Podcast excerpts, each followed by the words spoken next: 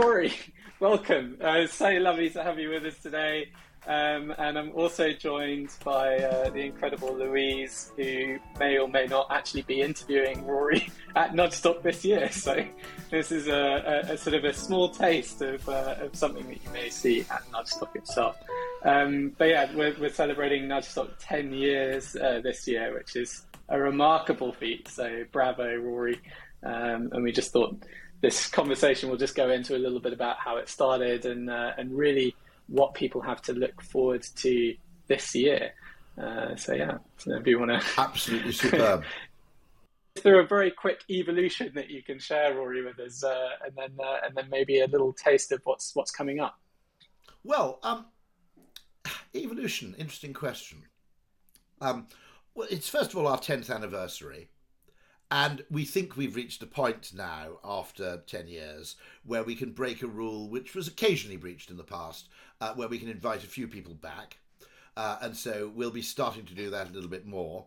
Um, but what we have is, I hope, is enough that at any sector you're in, most of the talks will be relevant. And uh, right. We also, at the same time, cover what is a fairly broad definition of behavioural science.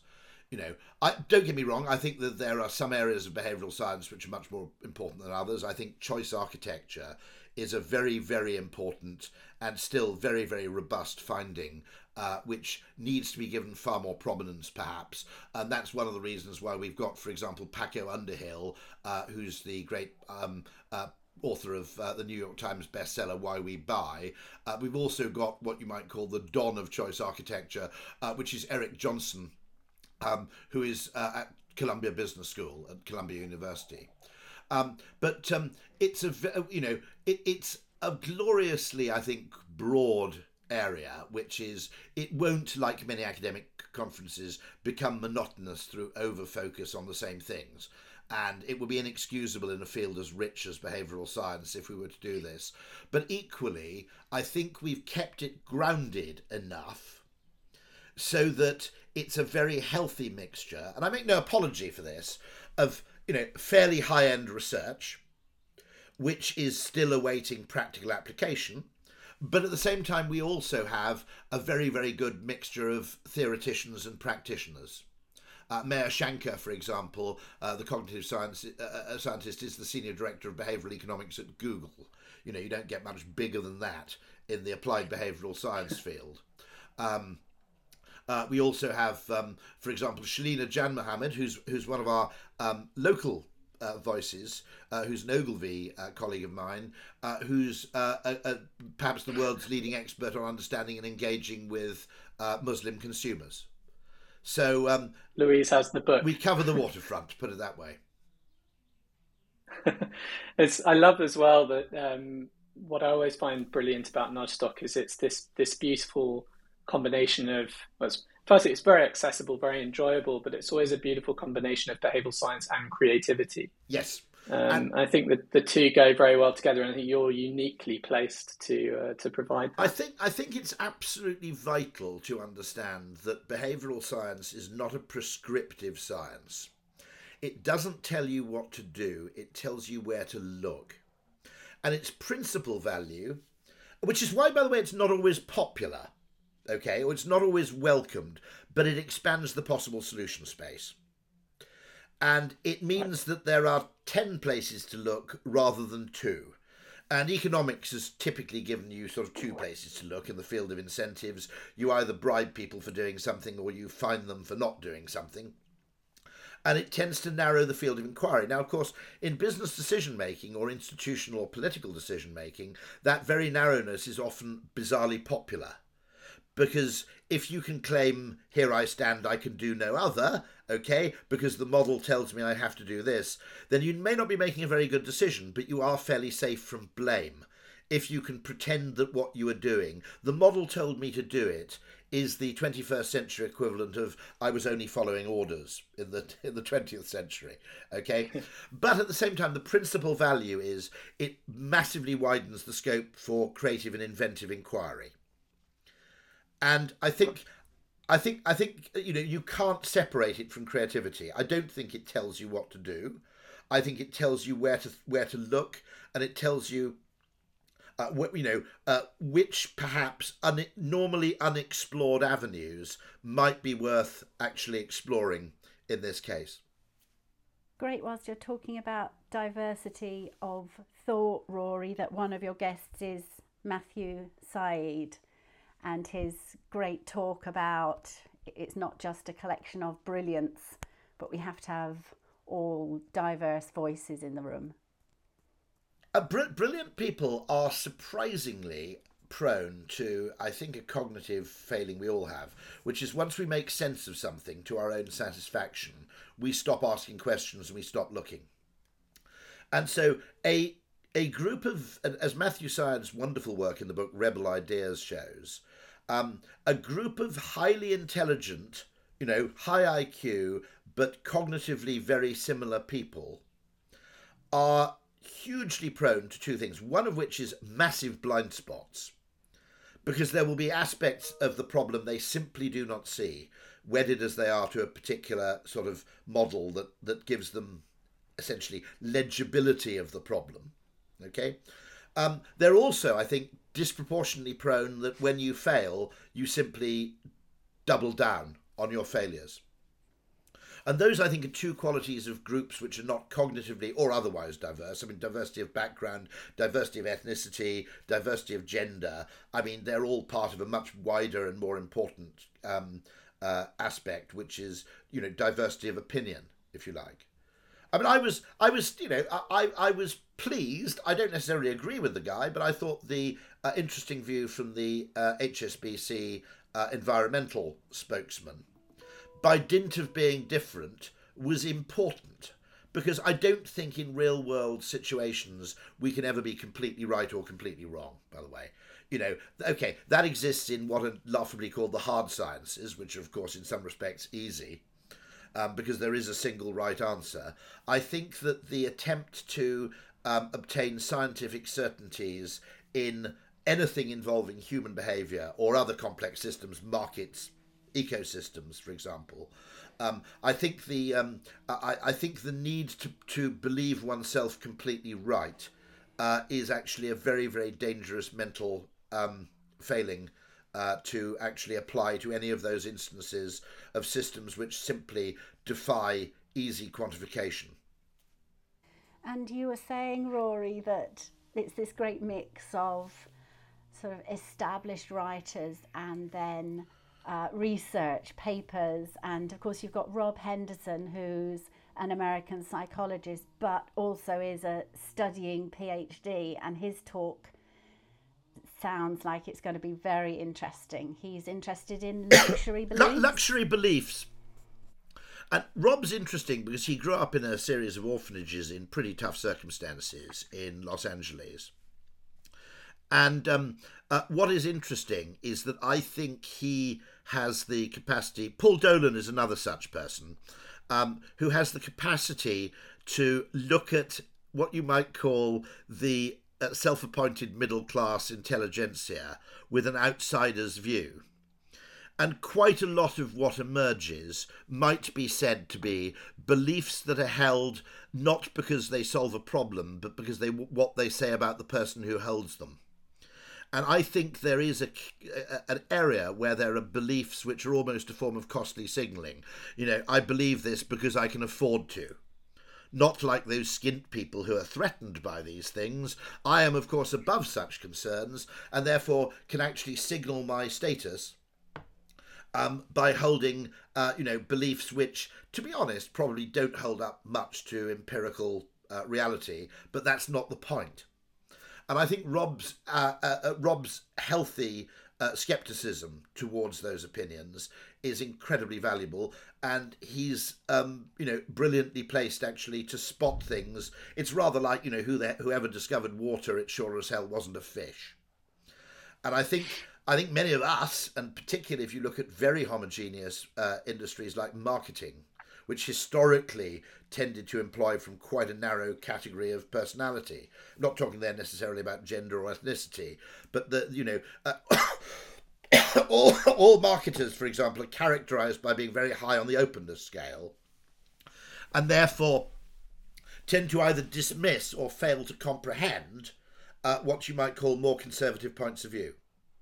There, there is a very large swathe of the population, by the way, who doesn't want anything to change. Okay? Their basic mentality is, you know, I'm fairly content where things are. I know what I'm doing. You know, I can survive. Can you please leave things alone? Now, to a marketer, that mindset, maybe when they get to 70 or 80, they, they, they actually hit that mindset a little bit. But to a young marketer, such a mental approach to the world, which is held by huge swathes of the population, is pretty much, you know, incomprehensible. And so, yeah, I think I think this this question of, of cognitive diversity, you also get some really interesting surprises. I think it's notable that people, for example, there's a fine line between OCD and creativity, and you know, you might ask the question, how healthy is it that we're effectively medicating creativity? Okay, right?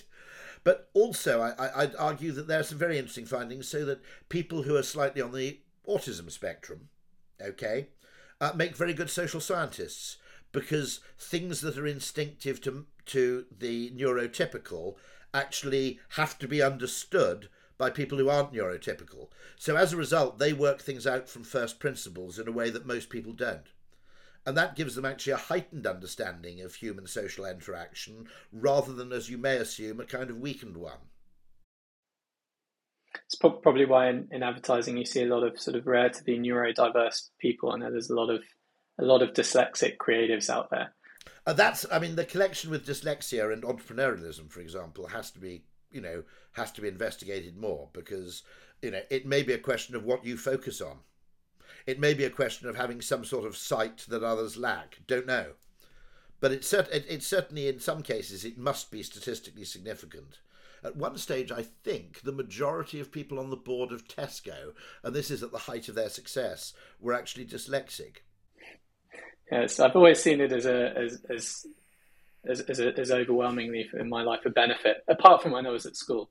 I think if you have to deal with yeah. rigid structures, it, it, it, it makes life really challenging for you. But this actually leads yeah. to a much a, a, much overlooked question, which is we may be focusing, we may be doing the wrong thing right rather than the right thing wrong.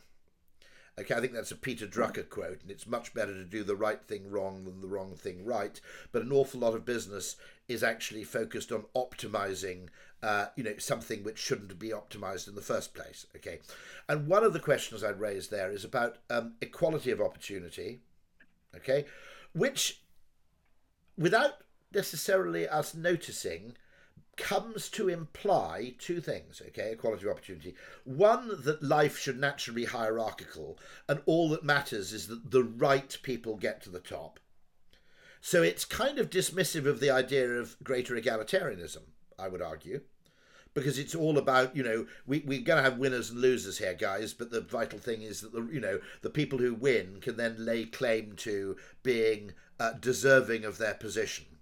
Which then creates, by the way, the the, the, the follow-on problem that they become self-entitled and uh, completely unconscious of the role of luck and fortune in their position. Okay, but the second thing is we probably should actually be trying to design a world that's focused on diversity of opportunity, plurality of opportunity, not equality of opportunity. Equality of opportunity suggests you have to apply the same criteria to everybody and then rank them. I don't think that's a great. I don't think you know. I don't. You know, there will always be some degree of status and hierarchy. One of the interesting things about the business world in fairness to the business world, unlike, say, politics or academia, is it provides you with quite a lot of ways to feel successful. You know, you can have a guy who starts a scaffolding firm can make a hell of a lot more money than someone who f- starts a law firm. That's that's not a bug. That's a feature, in my opinion. Yeah, that's brilliant. I know. Um, I know we've gone. Uh, uh, as as with all our conversations, we always go slightly uh, off topic, which is uh, I love going the countryside route. Um, but uh, I guess we should go back to Nudgestock. what's the um, what's the are there any speakers that you're really really looking forward to this year? Sylvia Pan is kind of uh, one of the gods of uh, VR and um, uh, augmented reality. Uh, she's at uh, Goldsmiths.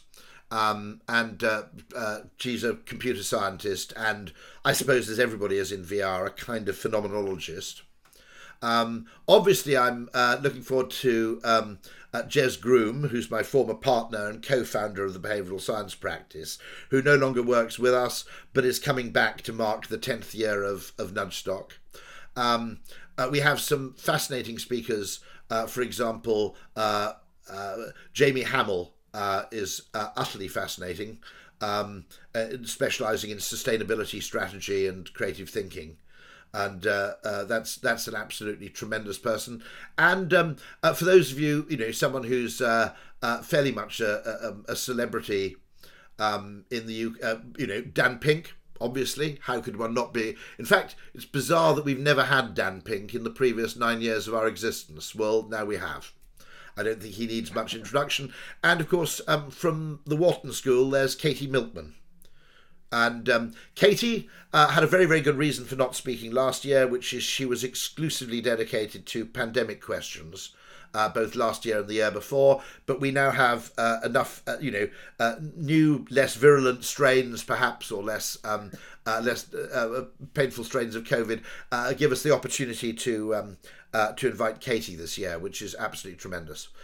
she's um, she's the host of Charles Schwab's behavioral economics podcast, Choiceology, and um, uh, again, uh, one of those many, interestingly, behavioral scientists who's migrated to the business school in their university as well, which I think is perhaps indicative that um, its natural home is among what you might call uh, the, the, natural the natural place for behavioural science is what David Ogilvy always wanted for the ad agency, which is he hated it when people referred to Ogilvy as the University of Advertising because he said it made it sound kind of theoretical and academic, and he preferred to think of it as the teaching hospital of advertising, which is a place which both practices and conducts research, and where where each of those two components complements the other.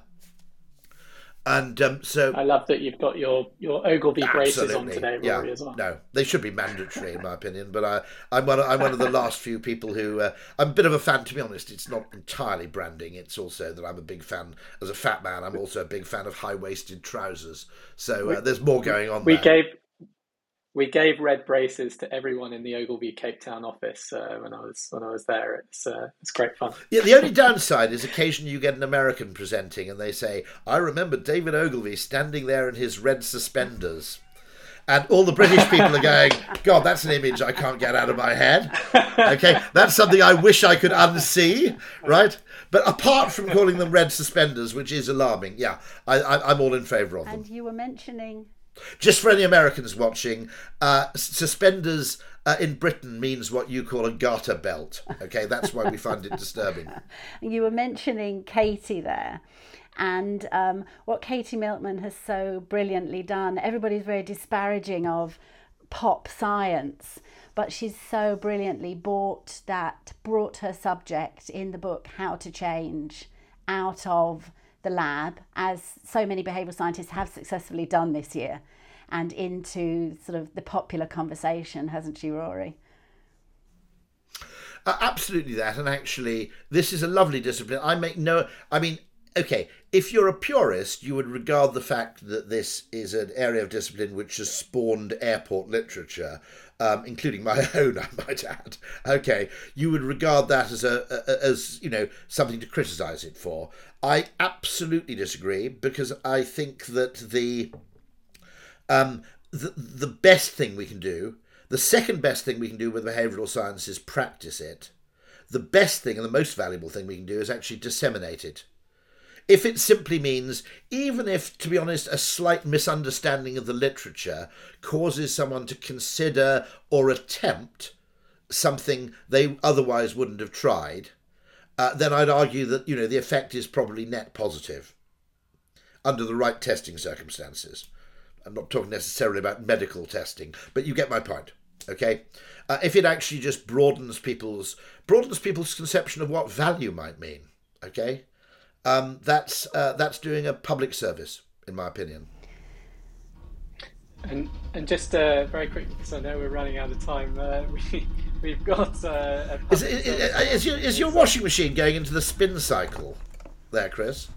Not not not me. Okay, there's something in the background. I was just wondering. Yeah, I just thought. I, I like it. I think it's verite. I think it's authentic. So don't worry about it. Somebody's washing machine's hitting the spin cycle.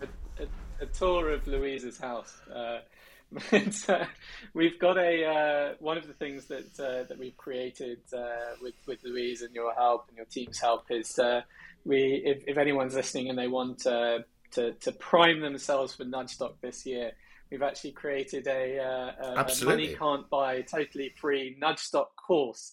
Uh, so if you go to 42courses.com, you'll see that there is a Nudgestock course there that looks back at the best talks over the last 10 years um, and there's a lovely introduction um, is, from yourself, is, isn't that, isn't that, by the way, fantastic? Uh, in the extent to which, I mean, okay, uh, if you if you consider the Brexit debate, where there was absolute paranoia about the free movement of goods if you imposed small tariffs, okay. Yet let's ask a bigger question, okay, and let's be optimistic. What really matters, actually, in enriching humanity is the movement of ideas, not the movement of goods the great thing about the movement of, of ideas is that uh, it isn't a kind of zero sum game. Uh, you know, and great thing is, you know, ideas in and of themselves don't use up much, don't create much carbon, right? And so, you know, one of the things that strikes me as bizarre is the same people who were, uh, you know, gutted by uh, you know, small tariffs on the movement of goods, should be correspondingly really excited by Zoom and video conferencing and online courses like your own, which have suddenly inordinately increased the free flow of ideas, but also done something equally, perhaps more important, which is completely removed what was invisible geographical discrimination. And this is what we discovered when we took yeah. Nudgestock Online, okay? If you hold a course in London, a one day course in London, okay, that course might cost 400 quid for Londoners to attend. If you live in Glasgow, it costs you 1500. And if you live in Cape Town, it costs you four grand. Okay? Yeah. Now, and if you know, if you live in rural Botswana, well, you ain't going, right? okay? Now, that extraordinary, you know, uh, asymmetry of availability you know, I attended during lockdown a course on insect epidemiology, which was hosted by Duke University in North Carolina. And midway through the conference, I remember myself thinking, if I'd gone to the finance department and said I need a return flight to Raleigh, Durham, um, to attend a course on insect epidemiology, you know, I think I would have got fairly short shrift, to be absolutely honest. Um, but but here we are, you know, and actually the rewards to the curious now, and particularly to the curious and remote. In other words, people who happen not to live in a megacity. And you know, I'm talking about Birmingham. I'm not. I'm, you know, I'm not necessarily talking about you know, uh, you, you know, Kiribati or some obscure atoll in the Pacific Ocean. I mean, although it equally applies to them, that effective complete evenness, if you take, okay, time zone is a little bit of a question, but that extraordinary egalitarianism of access is something we should really be celebrating much more than we, we have done. Yeah, it's, it's incredible. I'm really looking forward to where this goes in the future. I know that we've kind of run out of time, but I, I had one uh, final silly question uh, that we've started to ask everyone when they come on these podcasts. Uh, so, my question to you, Rory, is would you rather live in a world where you always had to dance instead of walking, or would you rather live in a world where you always have to sing instead of talking? Um, sing. I, I, I, I, I, I'm not uh, a natural dancer and find it, you know, it's a bit like it's, it's a bit like uh, Dr. Johnson on sex. The pleasure is momentary and the position ridiculous. Um, so yes, I, I, would probably end up, to be honest, falling back on a form of plain song.